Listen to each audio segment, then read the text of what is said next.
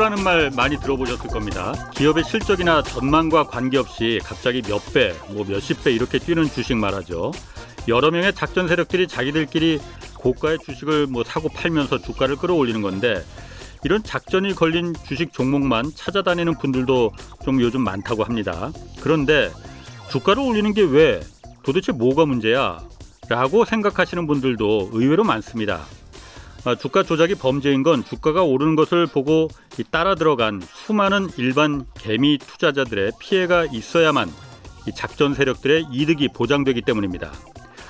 예전 그 누가 실제 소유주냐 이 논란으로 시끄러웠던 BBK 사건도 주가 조작으로 2천 원대였던 주식이 8천 원대까지 올라갔고 이후 작전 세력이 빠져나간 다음엔 150원까지 150원까지 곤두박질 쳤습니다. 당시 피해자가 5,200명, 알려진 피해 액수만 1,000억 원이 넘습니다.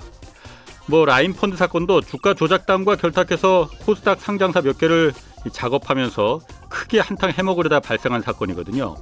작전 세력을 자본시장의 하이에나라고 부르면서 엄벌에 처하는 이유가 여기 있습니다. 안녕하십니까 경제와 정의를 다잡는 홍반장 저는 KBS 기자 홍사원입니다. 홍사원의 경제쇼 출발하겠습니다. 유튜브 오늘도 함께 갑시다.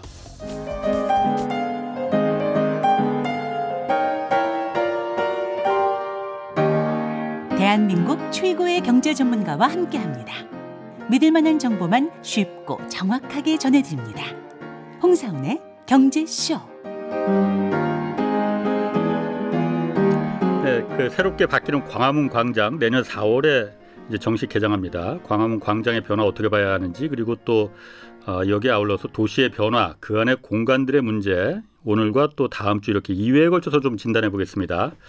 아, 베스트셀러 공간의 미래 저자 그리고 건축계 BTS로 불리십니다. 날이 갈수록 정말 도시 전문가시죠. 네. 이현준 홍익대학교 건축도시대학 교수 나오셨습니다. 안녕하세요. 네, 안녕하세요. 네. 제가 이름 들어서 잘 몰랐는데 얼굴 네. 뵈니까 네. 알쓸 신잡에서 나오신 그분이구나라고 네. 제가 예 그렇습니다. BTS라고 부르시는 거 모르셨어요? 네, 처음 들었습니다. 작가분께서 좀 오버하신 것 같습니다. 자, 그 먼저 광화문 광장 오늘 좀 여러 가지 네. 공간에 대한 문제를 좀 도시 공간 네. 어, 좀 얘기를 해볼 텐데 먼저 광화문 광장이 이제 내년 4월에 이게 뭐 중단한다 안 한다 뭐 음, 네. 하다가 결국 이제 계속 가는 거로 했잖아요. 네, 그렇죠. 네. 어, 광화문 광장 보안 발전 계획 서울시에서 발표했는데 어떻게 보셨습니까? 저는 일단 절반 정도의 성공이라고 생각을 합니다. 예. 거기에 차량 숫자가 사실은 차선 수가 한 12차선 정도 됐었거든요. 그렇죠. 6차선, 6차선. 네. 근데 그걸 반으로 줄인 거는 저는 잘 됐다고 생각을 해요. 보행 중심으로 바뀐 것들은. 음. 왜냐면 어차피 그 12차선 도로가 쭉 갔다가 예. 어, 경복궁에서 좌회전이나 우회전을 해야 되는 상황이었기 때문에 네. 뭐 좌회전 할 거면은 뭐 미리 뭐 좀 더 가서 하든지 이렇게 음. 했어도 됐기 때문에 예. 차선 수를 줄인 거는 좋은데 예. 그거를 3차선 3차선으로 줄이는 게 더 낫지 않았을까 생각을 해요. 예. 그러니까 한쪽에다 6차선을 몰아놓는 거는 예. 그거는 어떻게 보면 그 6차선이라는 곳이 사람 그 도시를 더 단절시키거든요. 음. 근데 3차선은 사람들이 건너가요. 그러니까 사람들이 길을 건너기에 심리적인 부담감이 없기 때문에 그렇죠. 아. 그래서 세종문화회관 앞에 3차선 두고 미국 대사관 앞에 3차선을 뒀다면 예. 아마 세종문화회관 뒤부터 종로구청까지 음. 사람들이 왔다 갔다 하는 그런 연결된 구조가 됐을 것 같습니다. 그럼 여기가 보행자 중심의 공간으로 바뀐다면은 네. 지금까지는 그럼 차량 중심으로 그렇죠. 해서 보행자 네. 중심으로 바뀌면은 그게 왜 꼭 보행자 중심이어야 되는지 네. 그렇게 묻는 분들도 계실 거거든요. 네. 왜 보행자 중심이 돼야 되는 겁니까? 일단은 공간의 속도가 좀 낮아져야지 사람들이 많이 모이고요. 음. 보행자 중심으로 냈을 때 사실 도시 내에서 광장의 목표라고 하는 것은 목적은 예. 존재 이유 자체가 사람들이 융합하는 데 있기 때문에 예. 자동차를 탄 사람들은 사실은 그곳을 지나갈 때 내 차 안에 갇혀서 지나가는 거잖아요. 그렇죠. 다른 사람들을 그렇죠. 만날 이유가 없죠. 예, 그는 예. 이동하는 공간일 뿐이거든요. 예. 그러니까 그곳을 정말 의미 있는 곳으로 만들려면은 예. 보행 친화적으로 만들고 사람들이 다양한 사람을 만날 수 있게 해줘야 되고 그 예. 우연한 만남이 많이 생길 수 있는 그런 구조를 만들어줘야 되는 거죠. 아, 광화문이라는 게 우리가 하여튼 역사가 있는 곳이지 않습니까? 거기가 네, 네. 물론 거기를 여기를 이제 여러 가지로 조금 더 그 역사성도 보존해야 되고 또 말씀하신 대로 보행자 중심으로 좀 네. 공간을 이제 만들어 줘야 된다 그런 부분이 있는데 이 역사성 부분도 중요하단 말이에요. 거기 네. 어쨌든 한국의 그렇죠. 육조들이 모였던 거리고. 예, 네. 역사성 보존은 어, 잘 되고 있는 거라고 보시는 건지 어떻습니까? 뭐 역사라고 하는 거는 아. 사실 이미 그때 세종로를 만들었을 때 한번 좀 많이 훼손이 된 적이 있었고 예, 그곳은 그 주요 행정기관들이 모여 있는 곳이었잖아요. 예. 사실 지금도 보면은 정부종합청사가 있고 예. 뭐 미국 대사관이라는 되게 중요한 그 어떻게 보면 협력 국가의 대사관도 있고 예. 여러 가지 것들이 모여 있기 때문에 그 과거에 정치적으로 중심지였다라고 하는 부분들은 계속해서 유지가 되는 것 같기는 해요. 예. 그런 면에서는 저는 역사의 연속성이 좀 있다고 생각을 하는 편입니다. 어, 아까 참 그 첫 번째 질문에서 네, 제가 이게 어떻게 보시냐 물어봤을 때 반은 잘 됐고 반은 잘 못 됐다고 하셨잖아요. 네, 반은 잘 된 거는 그러니까 그 도로 폭을 줄여서 네 줄인 것. 네, 심리감을 좀 위압감을 좀 줄인 거 그건 잘 네. 됐다. 그래서 보행자 중심으로 가는 건잘 됐다고 보신 것 같은데 잘못된 반이 뭔지 제가 못 물어봤어요. 잘못된 반은 어. 6차선을 예. 한쪽으로 몰아서 지금 아, 됐는데 예. 그걸 3 플러스 3으로 쪼개서 양쪽으로 분리시켜 놓는 게 좋았겠다 생각을 하는 거죠. 그러니까 뭐 그 부정적인 잘못된 게 아니고 음. 기존의 그 계획을 갖다 좀 반 한쪽으로 몰지 말고 양쪽으로 네. 몰았으면 더 좋았겠다. 그게 이제 잘못된 반이라고 보시는 네, 거예요. 그렇죠. 세종문화회관 앞에 반, 예, 그다음에 미 대사관 앞에 반. 근데 거기다 사실은 예. 그거 플러스 부족한 부분이 아직도 남아 있어요. 뭐냐면은 음, 그곳에 가게들이 거의 없거든요. 가게. 네, 1층에 가시면은 광화문 광장은 이제 앞으로 되게 넓게 될 텐데 그렇죠. 그 지역을 보시면은 특- 세종문화회관부터 정부종합청사까지도 가게가 하나 정도밖에 없고요. 네. 그다음에 이 교보문고부터 시작해서 뒤에 한국역사박물관 그쪽까지도 보면은 그렇죠. 가게가 하나도 없어요. 그렇죠. 어. 그러니까 사실은 빈 공터는 많은데 예. 사람들이 가서 할 일이 없는 거죠. 어. 그러니까 거기는 항상 정치적인 집회의 장소로밖에 쓰이지 못하는 거예요. 할 일이 음. 없으니까. 그러면은 결국에는 정, 특정한 목적을 가진 사람들만 올 수밖에 없는 공간이 되는 거죠. 예. 가만, 그 이상하네요. 그 지금까지는 거기 굉장히 중요한 번화하고 사람들 많이 모이는 데인데 네. 왜 가게가 없었을까요? 지금까지? 일단은 필지 자체가 가로로 대한민국에서 아마 거기가 가장 대로변으로 가로로 길게 된 예. 비율로 된 피- 택지 그러니까 필지로 구성이 돼 있어요. 예. 그러니까 교보 빌딩도 가로로 길고 예. 미 대사관도 가로로 음, 음, 길고 음. 세종문화회관도 가로로 길고 그러니까 빌딩이 워낙 크니까 예. 한 100m의 입구 하나 정도밖에 없는 꼴이 아. 되는 거예요. 그러니까 가게가 아. 다양하게 안 들어가 있죠. 그리고 거대한 기관들의 빌딩들만 돼 있기 때문에 예. 민간인들이 1층에 접근이 불가능한 그런 건물들로 되어 있거든요. 음. 그래서 그런 거죠. 그러니까 어떤 뭐 법적인 문제로 상가가 들어서거나 그러지 못한 게 아니었고 네. 그 입지 자체가 그러니까 대형 건물들이 먼저 차지하고 있으니까 네. 그런 공간이 이제 생길 여력이 없었던 거군요. 그렇죠. 아 그렇 구나. 그 뒤쪽으로 가면 사실 조그만 가게들 네. 좀 많이 있는데 그렇죠. 요즘 또 재개발돼서 좀 많이 또 없어지기도 하긴. 그렇죠. 했더라고요. 그 뒤쪽으로 뭐 피막골 같은 거 있던 곳이 예. 이제 뭐 거의 지하 상가처럼 바뀐다든지 예, 옛날에 그 골목길이었던 곳은 사실 하늘을 보면서 걸을 수 있는 길인데 예, 지금 상가가 되면서 하늘이 안 보이거든요. 예, 예. 그런 부분들이 사실은 공간적으로 많이 바뀐 거죠. 그렇죠. 옛날에 그 피막골 하니까 지금은 없어졌죠 거기. 네. 옛날 그 저희도 뭐 기자 초면명 시절 때 거기 많이 가고. 예, 기자분들이 많이 모인 것으로 알고 예. 있습니다. 예. 뭐 말씀하시니까 그때 생각 좀 나네요. 네. 그 서울시에서 광화문에서 이어져서 서울역 그리고 용산 한강 이렇게 쭉 벨트로 네. 이 국가 상징거리 이 조성 사업에도 나선다고 한단 말이에요. 네. 한 7km 정도 그 길이가 된다고 하는데 어 이거는 어떻게 보십니까? 뭐 괜찮 그럴듯하게 보이는데 저는 예. 저는 사실 금시초문이거든요. 아 그래요? 예, 그거를 음. 어떻게 상징거리를 만들겠다는 건지는 잘 모르겠. 어디서 어디로 가는 그러니까 광화문에서 네. 서울역, 용산, 한강 음. 이렇게 쭉 한 7km 정도를 네. 국가 상징 거리로 어, 대한민국을 대표하는 그, 그, 저, 거기가 큰 길로 이렇게 연결될 수 있으니까 근데 어떤 방식으로 상징성을 띠게 하겠다는 건지는 되게 중요한 것 같아요. 그렇군요. 예, 그걸 뭐 차도 폭 넓고 예. 뭐 가로수 큰거 심겨져 있고 뭐 이런 예. 걸로 상징성을 키우겠다는 건지 아니면 예. 진짜 사람들이 모일 수 있는 그런 공간으로 만들겠다는 건지 예. 일단 상징적인 거리로 만들려면은 첫 번째 필요한 거는 인도의 폭이 넓어야 된다고 생각을 해요. 인도의 폭이. 네. 예. 그 인도 폭도 넓어야 되고 예. 그 인도 변으로 가게들도 많아야 되고 예. 그다음에 가로수들도 크게 심겨야 될 것 같고. 예. 근데 어떠한 방식으로 상징성을 만들겠다는 그게 사실 중요한 거죠. 상징적인 거리를 음. 만들겠다는 그 목표나 목적은 훌륭하나 예. 방법이 중요하죠. 네. 그럼 지금 제가 말씀하신 것 중에 딱 귀에 와닿는 게 인도의 폭을 넓혀야 된다. 네. 저도 그거 사실 절대적으로 찬성이거든요. 네. 그러면 당연히 차도의 폭이 줄어들 수밖에 없는 거 아닙니까? 그렇겠죠. 아, 차도의 폭을 그럼 좀 줄여야 된다 이렇게 모르겠습니다. 그게 교통 역학적으로 가능한 건지 예. 그게 아마 교통 영향 평가라는 걸 하거든요. 네네. 근데 무작정 저 차선 숫자만 줄인다고 해서 도시가 항상 좋아지는 건 아니기 때문에 음. 그래서 그게 정말 줄여야 될 때는 줄여도 될 때는 줄이고 예. 늘려서 어, 또 어떤 물류나 이런 것들의 교통 순환을 해야 되는 데는 또 열어놔야 되는 거기 때문에 예. 그거는 좀 더 심도 있는 연구가 필요한 것 같아요. 그렇군요. 자, 그 공간의 문제 이제 조금 더 뒤에 다시 한번 좀 물어보고 네. 어. 그 예언자로 또 유명하시다고 그러더라고요. 네. LH 저렇게 될 줄 알았어라고 아니 사실 그건 아니에요. 그건 아니에요. 네. 어쨌든 그 도시 건축 또그 네. 이, 이, 이 건축의 전문가시니까 네. 어, LH 사태가 사실 오래전부터 구조적인 문제를 좀 안고 있었다고 하는데 네. 정부에서 어쨌든 LH 혁신 방안 그 이, 내놨어요. 네. 요즘 어떻게 보십니까? 뭐 사실은 예. 이제 숫자를 줄이는 쪽으로 제가 낸 걸로 알고 있거든요. 예. 한 6천 명에서 거의 만 명 가까이 늘었다가 다시 6천 명 정도 수준으로 예. 그러니까 지난 한 4년간 엄청 늘어났었거든요. 예. 두배 가까이. 근데 그거를 원래 수준으로 낮추겠다는 건데 사실 저는 어, 좀더 바꿔야 되지 않나 생각을 아. 합니다. 그러니까 규모를 줄이는 건 참 잘한 것 같고요. 예. 근데 일하는 내용을 좀 바꿔야 되지 않을까 하는 생각은 해요. 일하는 내용. 네. 예를 들어서 LH라는 게 어쨌든 토지 조성해서 네. 거기다가 기반 시설 만들고 그러니까 상수도 하수도 전기 이런 네. 거 기반 시설 만들고 네. 이제 그 거기 아파트 지을 수 있게 그렇죠. 주택을 지을 수 있게 아니면 공장 부지를 지을 수 있게 이제 네. 넘기준 거잖아요. 그렇죠.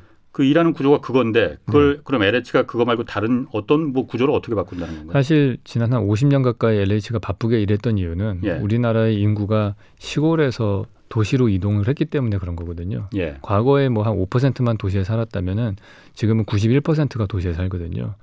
음. 그러니까 인구의 86%나 이동을 한 거예요. 예, 예. 그러니까 택지가 많이 필요했죠. 네. 도시를 택지화시키는 것. 또 예. 하나 LH가 했던 중요한 일 중에 하나가 과거에 막 되게 꾸불꾸불하게 돼 있던 농지들을 예. 그 경운기를 쓸 수 있게끔 반듯하게 정지하는 작업들도 많이 했었어요. 아, LH가 그런 일도 네, 합니까? 그런 일도 했었습니다. 아, 아. 그러니까 음. 아주 초기에 네. 그러니까 그 토- 토지주택공사 뭐 그쪽에서 토지공사가 그런 일을 했던 음, 일인데 예, 예. 이제 그런 일들을 마- 어떻게 보면 우리나라의 그 공간의 재구성을 하는 일들을 했던 거죠. 예. 근데 도시로의 인구 이동이 끝난 지금 시점에서는 또 다른 택지를 만들고 신도시를 만드는 거는 그냥 옆에 있는 도시에서 이사 가는 일밖에 안 생기는 일이 생기는 거고요.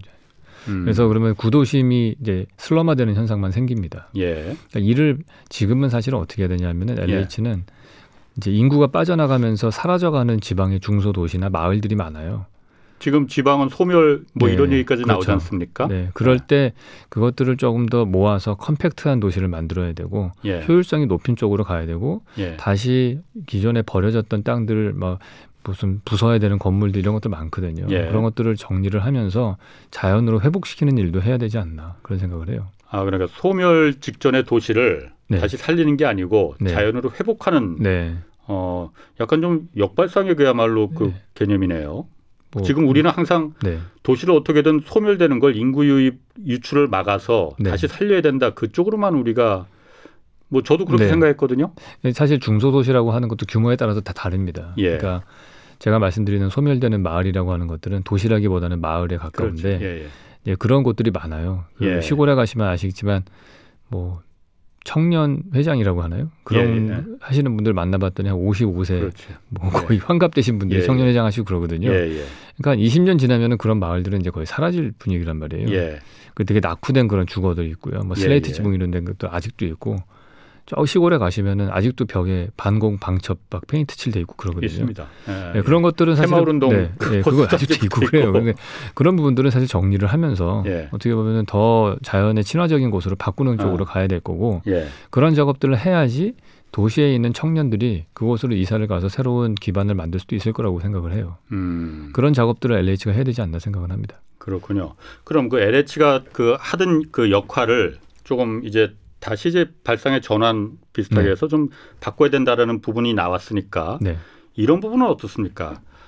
아, 제가 이제 평소에 생각했을 때 그 LH의 문제점은 네. LH가 역할이 어, 신도시를 이제 개발하기 위해서 강제 수용권이라는 걸 갖고 있지 않습니까? 네. 그러니까 어느 지역을 신도시로 지정하면은 여기 있는 그 지역 원주민들, 농민들 네. 다땅 강제로 이제 네, 그. 보상해서 수용을 강제로 합니다. 네. 싫다고 들어누워도 그냥 나가야 돼요.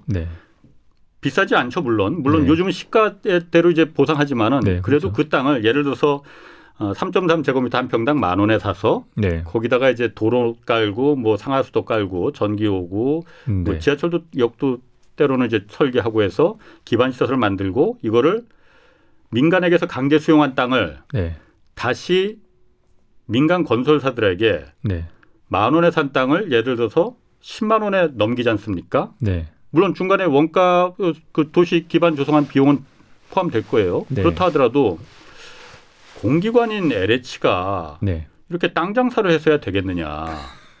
어, 네. 어, 잠깐만요. 그래서 네. 이게 만 원에 산 땅이 실제로 10만 원 정도에 팔리거든요. 네. 중간에 이 불로소득이 부풀어 나니까 네. 거기서 그 사전 정보로 알고 있던 LH 직원들이나 네. 힘 있는 정치인들이나 의원들이 네. 그 정보를 알고서는 투기를 할 수밖에 없는 거 아니냐. 네. 이런 땅 장사를 LH가 하는 게 맞느냐. 이 이런 문제 제기를 하는 시민단체들도 많이 있거든요. 네. 어떻습니까? 그런 부분은? 근데 사실은 그 누군가는 했어야 되는 일이었어요. 예. 사실은 그거는 국가가 주도적으로 공간을 재개편해 나가는 일들은 예. 누군가는 했던 일이었기 때문에 예. 사실 뭐 80년대, 90년대까지도 꼭 필요했던 일이라고 저는 생각은 합니다. 아, 그게 뭐, 아, 그뭐 LH가 땅 장사를 하니까 뭐 나쁘다. 근데 누군가는 어쨌든 정부에서 그런 일을 주도적으로 했어야 되는 일이니까 그것까지 비난하는 건 좀 그런 것 같고요. 예. 근데 그거를 지금은 필요하지 않은데 계속 하는 게 저는 문제라고 생각을 하는 거죠. 아, 왜냐면 이미 다 도시화가 됐기 때문에 기존에 있던 도시들을 잘 업그레이드 시키는 게더 자, 뭐 어떻게 보면 에너지 소비도 줄일 수 있는 경우- 경우고 자연 환경도 덜 파괴하는 일이기 때문에 예. 그 일을 해야 되는데 그거를 같은 일이라고 하더라도 그게 시대적 배경에 따라서 잘 된 일이 될 수도 있고 잘못된 일이 될 수도 있는 거잖아요. 예. 예를 들어서 80년대 때 신도시를 우리가 만들었습니다. 그 음. 이유는 서울이 강북이 되게 노후화됐고 그래서 강남으로 이전을 했어요. 그렇죠. 어. 근데 강북을 재건축하기에는 건물이 지어진 지 몇십 년은 안 됐거든요. 네. 20년밖에 안 된 건물이었기 예, 때문에 예. 그 다세대 주택들을 부수고서 다시 짓는다는 건 좀 말이 안 됐으니까 음. 그래서 뭐 일산이나 분당 같은 신도시를 만든 거죠. 예. 그래서 그 주택 공급을 어느 정도 했는데 지금 1990년대가 아니잖아요. 지금 2020년대인데 그렇죠. 예. 2020년 되면 이미 강북에 있는 많은 노후화 된 주택들은 40년이 넘었어요. 예. 그 도시를 다시 어떻게 보면은 업- 부수고 다시 짓는 작업들을 지금은 해야 된다고 생각하는데 예. 그거는 그대로 둔 상태에서 80년대 90년대 하던 식으로 또 다시 농지를 도시로 바꾸는 음. 그런 택지 사업을 해서는 안 된다. 이제 그게 핵심인 거죠. 음. 그일 자체가 잘못됐다기보다도 예, 예. 그 하는 일이 시대의 어. 성격에 맞지 않는다. 그렇게 예. 볼수 있는 것 같아요. 아, 그러면은 지금 삼기 신도시도 어쨌든 농지를 그래서 택지로 만들고 다 그러는 네. 거잖아요. 네. 어, 그런 부분 그럼 어, 더- 그러니까 저도 예전부터 보시는 거네요. 네, 그러면. 예, 삼기 예. 신도시는 필요가 없다. 아 그래요? 네, 아. 기존에 있던 도시들을 업그레이드하는 게 맞다고 생각을 아. 하는 거죠. 아, 그러니까 아까 조금 전에 말씀하신 이유로 네, 새로 기존의 농지나 이런 걸왜 네. 그걸 다시 택지로 만드느냐. 네. 그때 그러면- 그때 음. 되면 진짜 그거는 그 일은 비난받아 마땅하죠. 왜냐하면은 그게 LH라고 하는 회사의 수익을 올리기 위한 일을 일거리를 계속 만드는 것 뿐이잖아요. 예, 예. 우리의 기존의 도시를 더 좋게 만들고 그게 음. 아니고 신도시를 만들면은 신도시에 가서 집 살고 사는 사람들은 또 서울 구도심까지 출퇴근을 하면서 하루에 3시간씩을 쏟아부어야 될 테니까 그렇죠. 그게 국가적으로 봤을 땐 어마어마한 낭비거든요. 예. 제가 알기로는 130만 명 정도가 출퇴근을 하고 있어요. 지금 서울로. 예. 그럼 130만 명이 하루에 3시간씩이면은 도대체 몇 시간입니까, 그게? 그렇죠. 한 400만 시간이에요. 그렇죠. 그 시간을 우리가 조금 더 생산적이고 창조적인 일에 쓴다면 예. 하다못해 뭐 친구들과 시간을 보내다 가족과 시간을 보낸다면은 훨씬 더 좋은 일이 될 거 아닙니까? 뭐 당연히 그렇습니다. 근데 그 일을 할 수 있는 그렇게 해야만 하는데 예. 예. 그거를 계속해서 LH가 평소에 하던 대로 돈을 벌기 위해서 음. 도시를 또 만든다는 거가 문제인 거죠. 아, 새로 만드는 게 문제다. 네. 90년대 때 어. 택지를 개발해서 어. 수용해가지고 만든 것까지 비난할 수는 없는 것 같고요. 예. 음. 2020년대 그 일을 똑같이 반복해가지고 자기가 하던 대로 계속 돈을 벌겠다. 그게 문제인 거죠. 음, 그러면은 어쨌든 지금 주택이 고- 부족하다고 한단 말이에요. 네. 그러면 도심을 다시 재생시키는 네. 그 역할에 집중해 LH가 예를 들어서 LH가 됐든 누가 됐든 누가 됐든 네. 그 역, 그 방법을 가야 된다고 보시는 거군요. 그렇죠. 예를 든다면 조금만 더 설명, 도심을 뭐 어, 저 안에도 재건축 재개발을 말씀하시는 건가요? 네 그런 것들인데 이제 아무래도 뭐 저야 뭐 그쪽에 전문가들도 아니, 전문가도 아니고 실무자도 예. 아니기 때문에 얼마나 어려움이 있는지는 모르겠는데 뭐 역세권을 중심으로 해서 밀도를 높여 개발하겠다 이런 식의 발표를 했잖아요. 예. 네. 사실 그, 그 역세권을 중심으로 개발하겠다고 하는 방식은 조금 너무 좀 잘못된 생각이 아닌가 하는 생각은 해요. 전반적으로 다 저는 좀 업그레이드를 시키는 게 맞다고 생각을 하죠. 전반적으로. 네, 특정 지역 뭐 선을 그어서 요 동네까지만 좋게 만들고 예. 요 동네는 그냥 둬도 된다. 예. 이런 사고 방식은 좀 아닌 것 같고요. 예.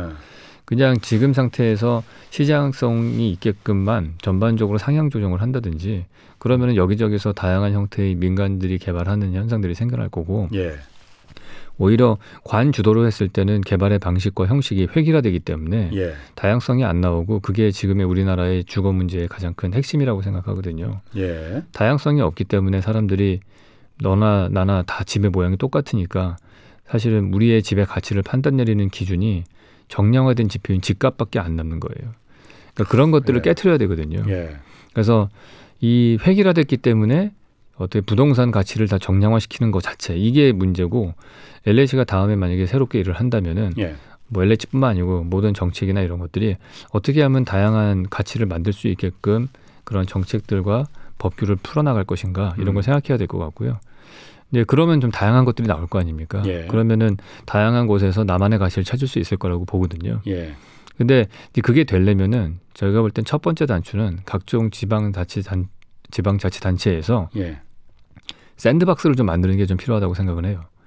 그러니까 샌드박스라고 하는 거는 뭐 애들 모래상자. 모래판 같이 예. 아무런 규칙도 없는 예. 그러한 백지 상태에서 시작하는 일이 필요하다. 예.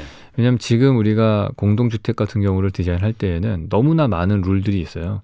기존의 음. 건축 법규에다가 뭐 하여튼 너무 복잡해서 웬만한 설계사무소도 할 수가 없을 수준입니다. 음. 그거 하던 사람만 계속 할 수밖에 없는 정도로 복잡해요. 예. 그러니까 4층 연산 수준이 아니고 거의 미적분학 수준이거든요. 그걸 넘어서 거의 상대성 이론 푸는 정도 수준의 복잡도예요. 아, 그러니까 더 복잡할수록 나중에 결과물은 단순하게 나올 수밖에 없어요. 그렇죠. 그걸 다 지키다 그렇죠. 보면은 예. 그러니까 이거를 다시 단순화시키는 4층 연산 수준으로 단순화시키는 작업이 필요한 것 같고요. 예. 그런 거를 과감하게 샌드박스로 규제를 풀어가지고 없애서 아예 예. 뭐 예를 들어서 용적률 이외에는 아무런 규제도 없다. 이런 식으로 해서 다양한 테스트를 해보고 예. 좋은 주거가 나오면 아 그러면 저런 걸 만들려면 우리의 법을 어떻게 바꿀 것인가 거꾸로 예. 생각을 해보는 그런 작업을 하면 좋을 것 같아요. 음. 하긴 지금 말씀하신 거 보니까 사실 뭐 서울을 기준으로 봤을 때 뭐 많은 사람들이 아파트에 살고 있지 않습니까? 네. 아파트가 다 똑같잖아요. 요즘 뭐 좀 특징 있는 네. 뭐 각양각색의 아파트들이 좀 있긴 있지만 제 그렇다 다 똑같습니다. 아 그래도 그래도 그건 똑같잖아요. 네. 그러니까 말씀하신 게 자기가 사는 주거에 대한 네. 어떤 철학이나 뭐 가치가 들어가 있는 게 아니고 그렇죠. 그 부동산에 대한 집값밖에 안 남아 있는 상태다 지금. 네, 그 얘기입니다. 그럼 그 어, 그럼 그 어쨌든 아파트라는 게그 네. 규제가 많아서 지금 그렇게 뭐 그다 짓는 것도 네. 있지만은 어쨌든 건설사가 그런 아파트를 하나 짓는데 다 집마다 어떤 특색 뭐 그야말로 그 이 각기 개성을 살린 네. 그런 주택을 갖다가 그 이렇게 가능합니까 그런 게 같은 한 동에 마- 예를 들어서 아, 한 20평짜리 동에 다, 아. 다른 집들을 넣기는 좀 어렵고요. 아하. 경제성이 너무 떨어지기 예. 때문에 다른 동끼리는 다르게 만들 수 있겠죠. 음, 예를 들어서 아파트 한 동 단지가 있으면은 거기 예. 한 30개 정도 동이 있으면 그렇죠. 그 중에서도 뭐 10개 정도는 다 30평대잖아요. 예, 그럼 10개를 똑같이 만들 필요는 없는 거죠. 예, 같은 30평대라도 예, 한 서너 개의 다른 건축가들이 설계를 하면 예. 그러면 다 다른 형태의 건물들이 나올 거 아니에요. 아, 같은 아파트 단지라 하더라도 네. 각양각색의 특색 있는 네. 지금은 사실은 뭐 레미안 아파트에 35동과 37동은 거의 뭐 똑같지. 똑같은 거잖아요. 똑같죠. 근데 만약에 마스터 플랜은 누군가는 해야 된다고 봐요. 예. 그뭐 여러 가지 음, 그 조망과 통풍과 이런 걸 예. 생각을 해서 마스터 플랜을 다 정하고 나면은 예, 건물들이 보통 마스터 플랜 상에서는 이렇게 박스 형태로만 나와요. 높이와 볼륨만 정해진 상태로. 예, 그럼 그 다음에 그 각각 몇 개로 쪼개가지고 설계사무소들이 담당을 해서 예, 그 안에는 평면도도 바꿀 수 있고 외장재도 바꿀 수 있고 예, 예. 다양한 입면도 바꿀 수 있고 아. 그러겠죠. 그 동마다 네. 예를 들어서 일동은 어떤 설계사무가 소가 만들어서 A라는 네. 타입의 어떤 그, 그렇죠. 그 형태로 만들었고 네. 이동은 다른 네, 그런데 그런 게 네, 제가 언뜻 생각해 보니까 뭐 우리나라 아파트는 요즘은 다 브랜드화 됐지 않지 않습니까? 네, 아까 네. 말한 대로 레미안, 뭐 푸르지안, 네. 푸르지오 이렇게 네, 그 건설사들이 브랜드 마케팅을 한단 말이에요. 네. 그러면은 이게 딱 획일화돼서 그렇죠. 레미안 아파트 하면은 이런 네. 형태, 이 단지는 이런 형태로 우리가 다 딱 그 일종의 표준화 시켜서 네.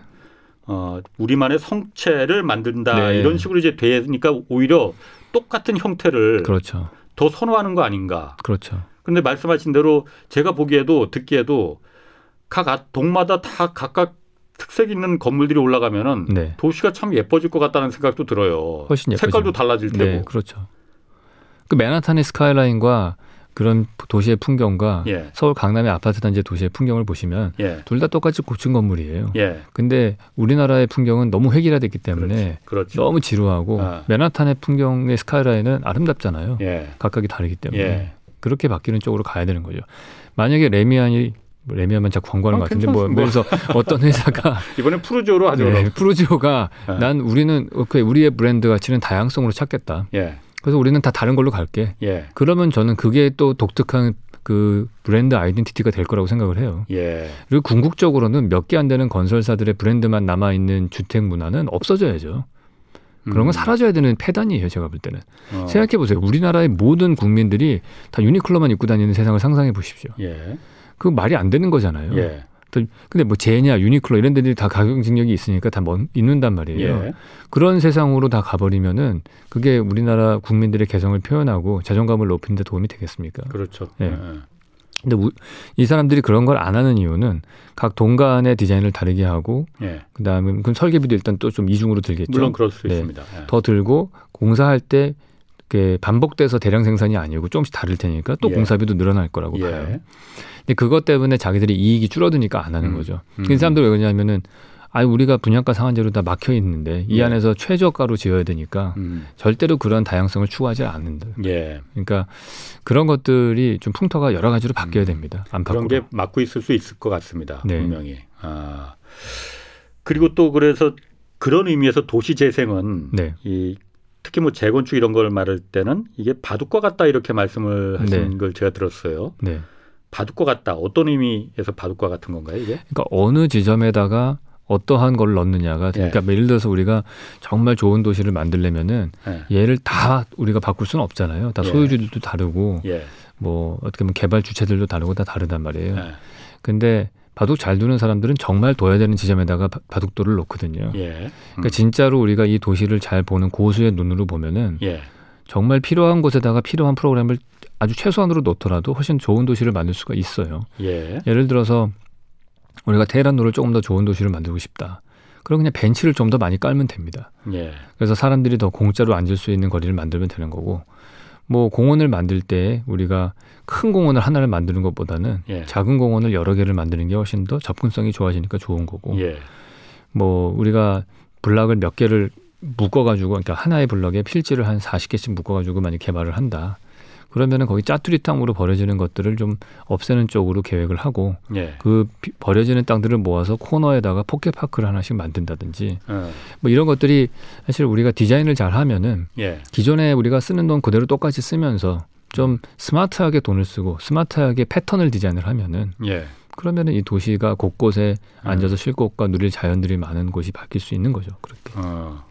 근데 어쨌든 그 서울시를 기준으로 해서 봤을 때는 이게 뭐 거의 민간 소유의 그 개인들 땅이란 말이에요. 네, 그렇죠. 주택 소유자들이 다 있는 거 아닙니까? 네. 어, 이분들 입장이야. 아, 내가 어쨌든 오래된 집, 헌집을 재개발이나 재건축을 해서 새 집을 짓고 네. 그리고 또 어떤 금전적인 이득도 당연히 네. 거기서 취하는 게 가장 첫 거죠. 번째 목적이지 않습니까? 그렇죠. 네. 근데 말씀하신 대로 그런 아, 공간의 활용을 네. 모두가 다 이로운 그 공간의 활용을 하기 쉽지는 않을 것 같아요. 그 소유주 주택 소유주들이 우리 이렇게 생각해 볼 수 있을 것 같아요. 예 를 들어서 제가 이제 저는 근생 건물도 지어보고 이제 하면은 예, 문제가 뭐냐면은 뭐 100평짜리, 50평짜리 필지가 보통 다 잘게 쪼개져 있지 않습니까? 예, 예, 근데 우리나라 법 중에서는 주차법이 예. 자기의 주차는 자기 땅에다 해결하게끔 돼 있어요. 예, 그러니까 거기다 주차장을 만들어야 되는데 음. 그런 조그만한 필지는 지하 주차장을 만들지를 못하거든요. 예. 이게 밑으로 내려가는 램프가 안 나오기 때문에 예. 그러면 거- 대부분 다 우리가 다세대 주택에서 볼 수 있는 형태는 1층은 주차장 필로티로 돼 있고요. 네네. 2층부터 집들이 들어가 있어요. 그렇죠. 예. 그런 다음에 지하를 공사 안 하면 좀 아까우니까 지하를 또 파는 사람들도 있어요. 예. 근데 거기는 임대가 나갈 일이 별로 없죠. 지하실에. 네네. 그래서 이게 공사비는 공사비대로 들고 효율성은 떨어진단 말이에요. 음. 근데 그런 집들이 보통 다닥다닥 붙어 있습니다. 30채씩 이렇게. 네. 예. 그러고 나서 우리나라는 또 법에 자기 필지에서 50cm씩 뭐 띄어서 짓게 돼 있단 말이에요. 예. 그리고 민원이 들어오니까 자기 건물을 지을 때 자기 땅에서 10, 뭐 50cm, 뭐 1m씩 띄어서 지으면은 건폐율에서 버려지는 땅이 되게 많아요. 음. 주변부로. 예. 그러면 그 주변부에. 빌딩과 예. 빌딩 사이가 이렇게 공간이 비거든요. 예. 예. 그럼 그거를 또 예를 들어 창문을 쳐다보고 즐기면 되는데 그것도 안 돼요. 왜냐하면 민원이 들어와서 창문을 다 막게 해요. 서로 쳐다본다고. 그렇죠. 50cm밖에 예. 안 그 1m 정도 떨어져 있는데 예. 창문이 있으니까. 예. 그러니까 결국엔 무슨 일이 생기냐면은 그 건물과 건물 사이에 짜투리 땅으로 완전히 버려지는 게이 아. 도시에 무지하게 많아요. 예. 근데 그것만 한대로 모아가지고 우리가 아, 아. 공원을 만든다고 상상을 해보세요. 아. 그리고 만약에 30개 필지를 한꺼번에 묶어서 공동으로 개발을 해서 예. 지하 주차장 입구를 따로 만들자 램프로 내려가게 예. 그러면 1층에 그 임대료 높게 받을 수 있고 좋은 환경이지 않습니까? 예. 그곳에 상업시설을 넣을 수 있고 다른 뭐든 넣을 수 있을 거 아니에요. 예. 그리고 지하실에다가 그 임대료 못 받는 데다가 건물 짓는 대신에 예.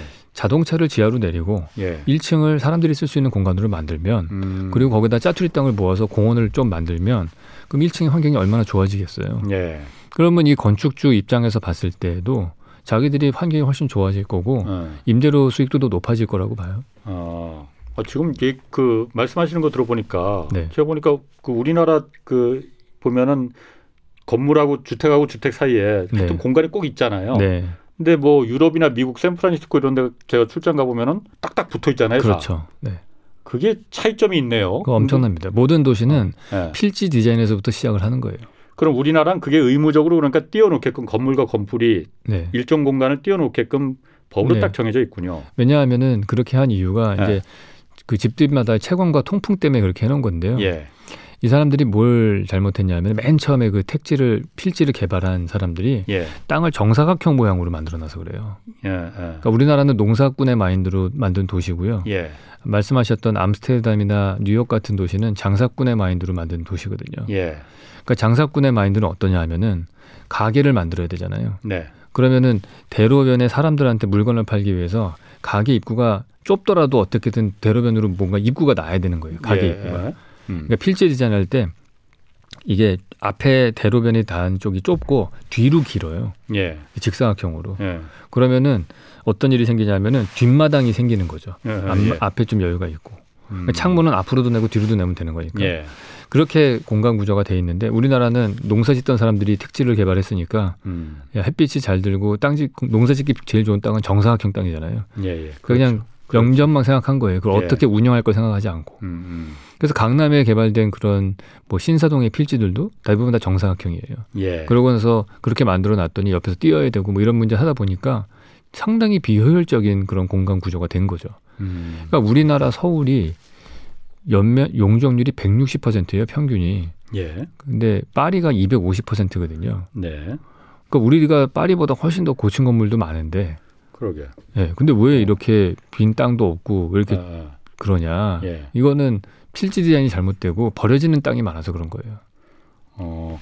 아, 프랑스 파리가 거기 보면은 되게 한 5층 이상 건물도 별로 8층 없는데. 뭐이 정도 됩니다. 그런데 어떻게 18층. 용적률이 서울보다도 더 파리가 높을까? 그거 왜냐하면 잘 이해가 안 되네. 일단 첫 번째는 예. 서울에 산도 좀 있고 아, 그리고 예. 두 번째는 그 건물과 건물 사이에 말씀하신 대로 합벽으로 예. 거의 버려지는 땅이 음. 없어요. 파리는 아, 그냥 도로 그렇죠. 아니면은 중정 예. 이렇게 돼 있거든요. 예. 그러니까 우리가 새롭게 만약에 도시를 재건축을 한다면 예. 필지 설계를 다시 해야 됩니다.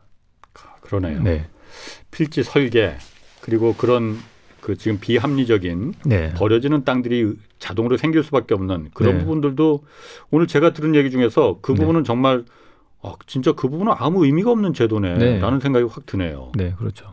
아. 그리고 또 한 가지 그럼 조금 전에 용적률 얘기하셨었잖아요. 그리고 네. 아까 예를 들어서 샌드박스를 만드는데 거기서 그런 얘기 하셨어요. 용적률만 빼고는 다른 건 다 규제 네. 없이 하면 되지 않느냐. 네. 용적률을 왜 빼신 거예요?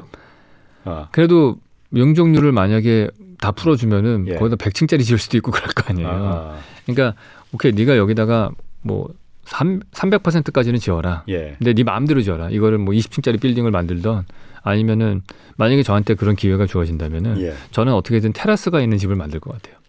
대지 테라스. 전체를 예. 덮더라도 예를 들어서 우리 땅 대부분 다 60평 60%의 건폐율로 돼 있어요. 예. 그럼 100평인데 60평만 건물을 짓고 40평은 건물을 못 짓게 하지 예. 않습니까? 예. 예.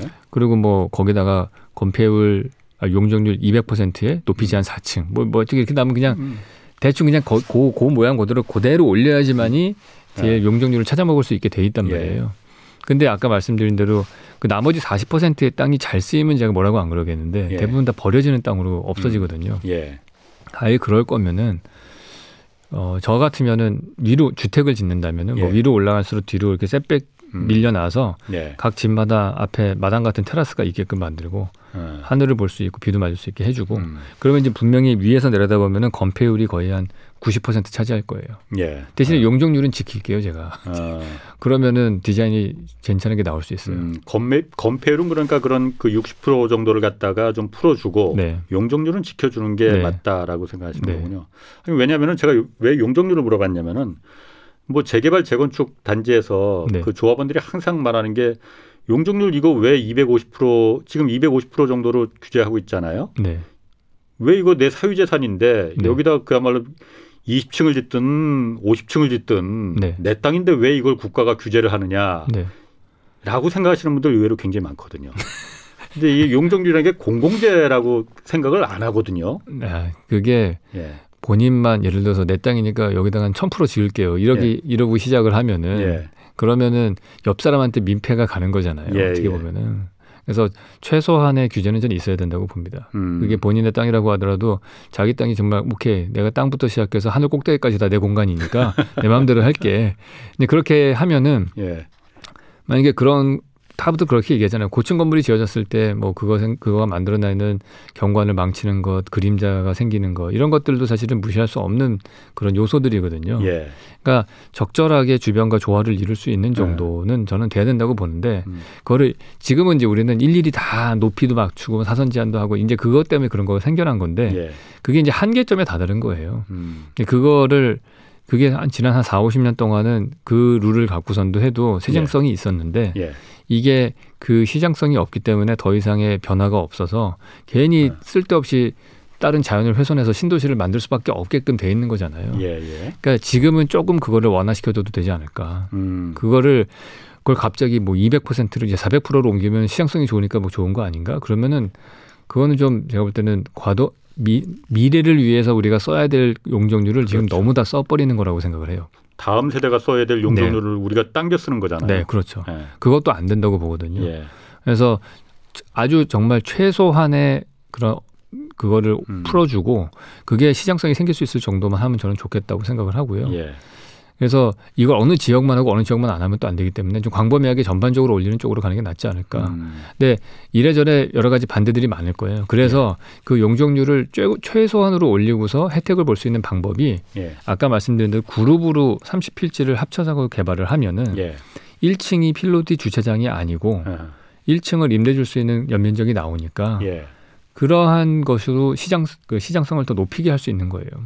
그 아, 용적- 시장성이 오히려 네. 더 높다. 상품 가치가. 상품 가치가 1층에 필로티 주차장 있는 것보다는 지하 주차장이 있고 예. 1층을 임대를 줄 수 있는 공간이 훨씬 더 유익한 거잖아요. 1층에 그러니까 가게나 네, 가게나. 혹은 뭐 어. 약간 1m만 우리가 돋을 수만 있게 해주면은 예, 거기에 예. 주거가 들어가도 문제가 안 되거든요. 네네. 행인들의 눈높이는 1.5m이기 때문에 예. 창문을 우리가 약간 턱을 있게 만들게 되면은 어. 이, 창문의 바닥이 2m 높이까지 올라갈 수 있어요. 예. 그렇게 되면은 집안이 안 들여다 보이게 되는 거죠. 네. 그래서 안 그래도 지금 비대면 소비 때문에 계속해서 상업 시설에 대한 면적은 줄어들 거라고요, 수요가. 네. 그러면 어떻게 해서든지 1층까지도 우리가 필로티 주차장이 아니고 주거를 넣을 수 있게끔 예. 그런 식으로 법을 바꿔줘야 되는 거예요. 예. 그러면은 200%에서 300%로 안 올려주고 250%까지만 올려준다든지 예. 그렇게만 하더라도 좋은 거죠. 음. 그래서 이거를 일관적으로 할 필요도 없어요. 다- 그냥 인센티브를 어떻게 주면 되냐 하면은 당신네들이 지하 주차장을 편안하게 램프로 지나갈 수 있을 정도 그게 제가 볼 때는 한 2,000평이든 1,000평이든 뭐 이 정도 된다고 치면은 예. 그 정도의 면적을 당신네 동네 사람들끼리 합의를 해서 갖고 와서 우리는 다 지하 주차장으로 개발하겠습니다. 음. 그렇게 해갖고 오면은 그때 가서 50%의 용적률을 더 플러스로 주겠다. 예. 그러면 그것만 하더라도 이미 1층에서 많은 임대 면적이 나오기 때문에 이익이 생기는 거고요. 예. 그리고 또 하나 거기 뭐, 또뭐 건폐율 같은 것도 약간 완화해 주겠다. 네. 그러면 저층형이 더 늘어나게 되면서 뭐 더 임대 수익을 높일 수도 있고 음. 그리고 더 테라스가 있는 집을 만들 수도 있고 예. 여러 가지 좋은 상품들을 만들어서 이익이 생기게 할 수 있는 거죠. 음. 예전에 한번 그런 얘기도 제가 한번 들은 것 같거든요. 그러니까 왜 요즘 빈 사무실들 굉장히 많지 네. 않습니까? 그 공실률 뭐 네. 요즘 보면 여의도도 그렇고 강남도 공실률 굉장히 많아요. 그렇죠. 이런 거 주거 공간으로 주거 공간으로 만들면 어떠냐 그런 얘기 하신 네. 거 제가 들었거든요. 네. 어 제가 그거 들으면서 어 괜찮네. 네. 뭐 여러 법적인 문제만 좀 풀어준다면은 네. 그거 어떤 어떤 내용입니까 그거? 그러니까 상가 건물들은 아파트하고는 다르게 기둥식으로 지어져 있거든요. 예. 그러면은 기둥으로 지어져 있는 건물은 내부 공간을 아무렇게나 쓸 수 있는 거예요.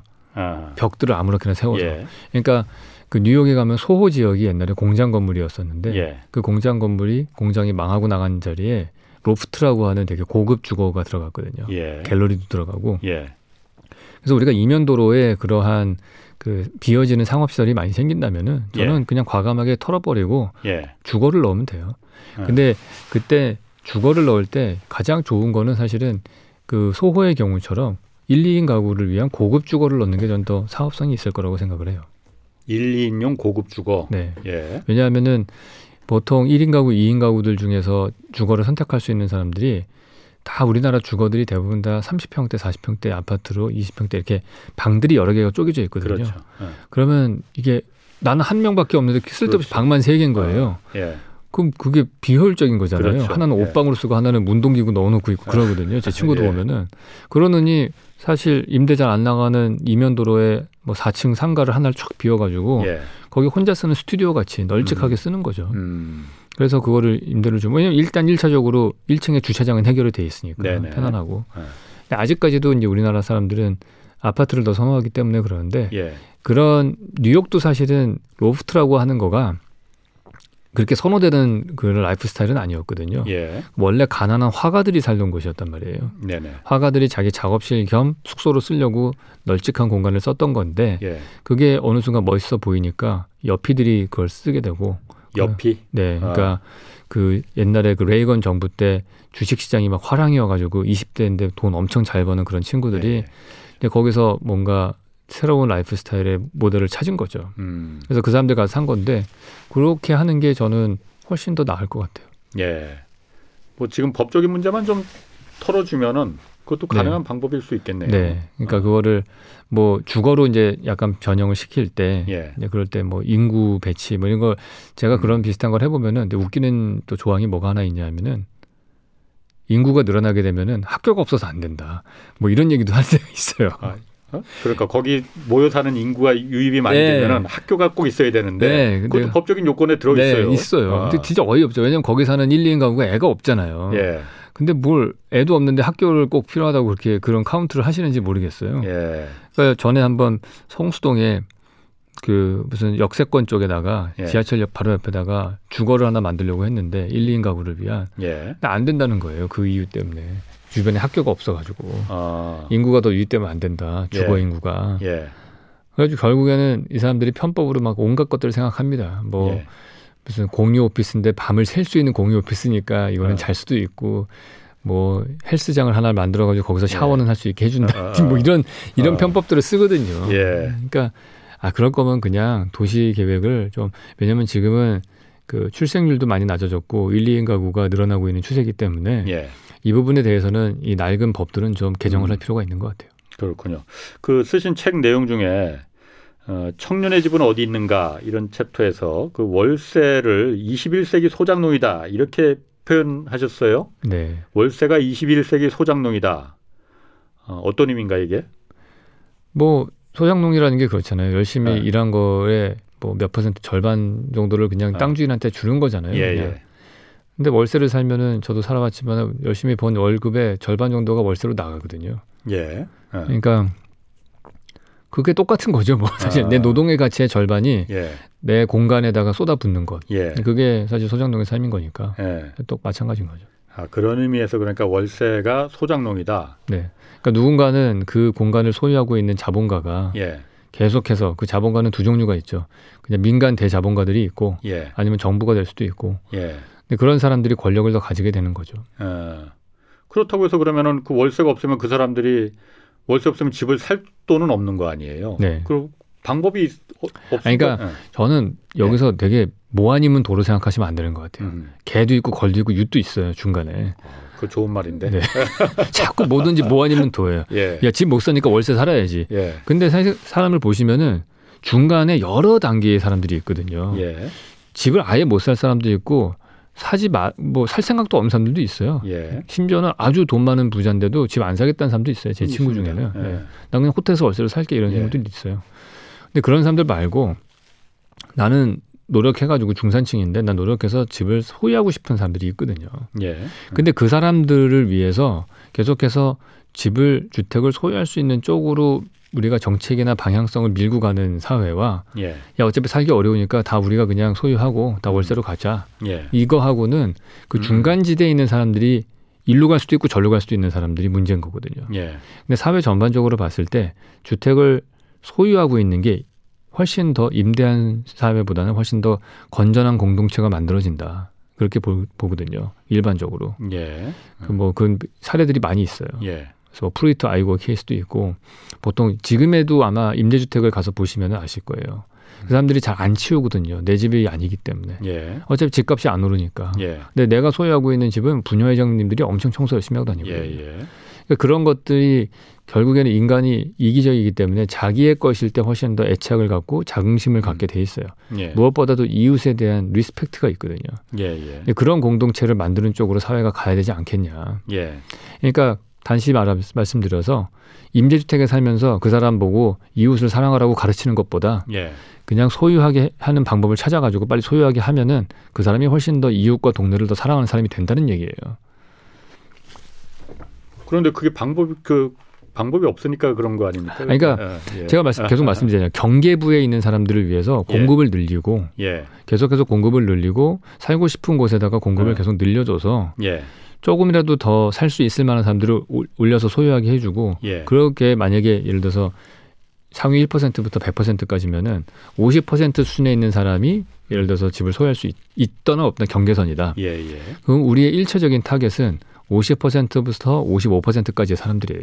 예. 예. 그 사람들이 살 수 있게끔 해줘야 되는 거죠. 그런 예. 다음에는 55%에서부터 60%까지 사람들을 살 수 있게 해줘야 되고 그게 성취가 예. 되면 60에서 65% 이런 식으로 점점 점점 그 단계를 밑으로 내려가야 된다는 얘기예요. 예. 50%부터 100%까지 사람들을 한 번에 다 살 수 있는 세상은 없습니다. 그건. 아, 그렇죠. 그건 앞으로도 안 만들어질 거라고 저는 봐요. 예. 예. 불가능한 얘기고. 예. 그러니까 우리는 그 경계부를 밑으로 밑으로 내리는 일을 계속 해야 되는 거죠. 거기에 아. 노력을 들여야 된다. 그 아. 경계부를 밑으로 밑으로 내리는 네. 노력. 혹은 예. 80% 정도 수준에 있는 사람조차도 예. 이 사람의 생활 습관이나 아니면 직업 예. 뭐 여러 가지 것들을 평가를 내려서 예. 그 사람들한테 좀 더 좋은 기회를 줄 수도 있겠죠. 어. 뭐 나이나 뭐 이런 것들을 다 감안을 해가지고. 예. 음. 그러면 뭐 이게 꿈 같은 얘기인 것 같기는 하지만은 이 누구나 그러니까 원하면 그그 집을 살 수 있는 그런 세상이요. 근데 그거 잘못 조심하셔야 되는 게 예. 그거를 미국 같은 데서 엄청나게 push를 했거든요. 예. 누구나 집을 사라 사라. 예. 그래가지고 난 게 그 베어스턴 사태 같은 거잖아요. 서브프라임. 네, 서브프라임 모기지가 사실은 예.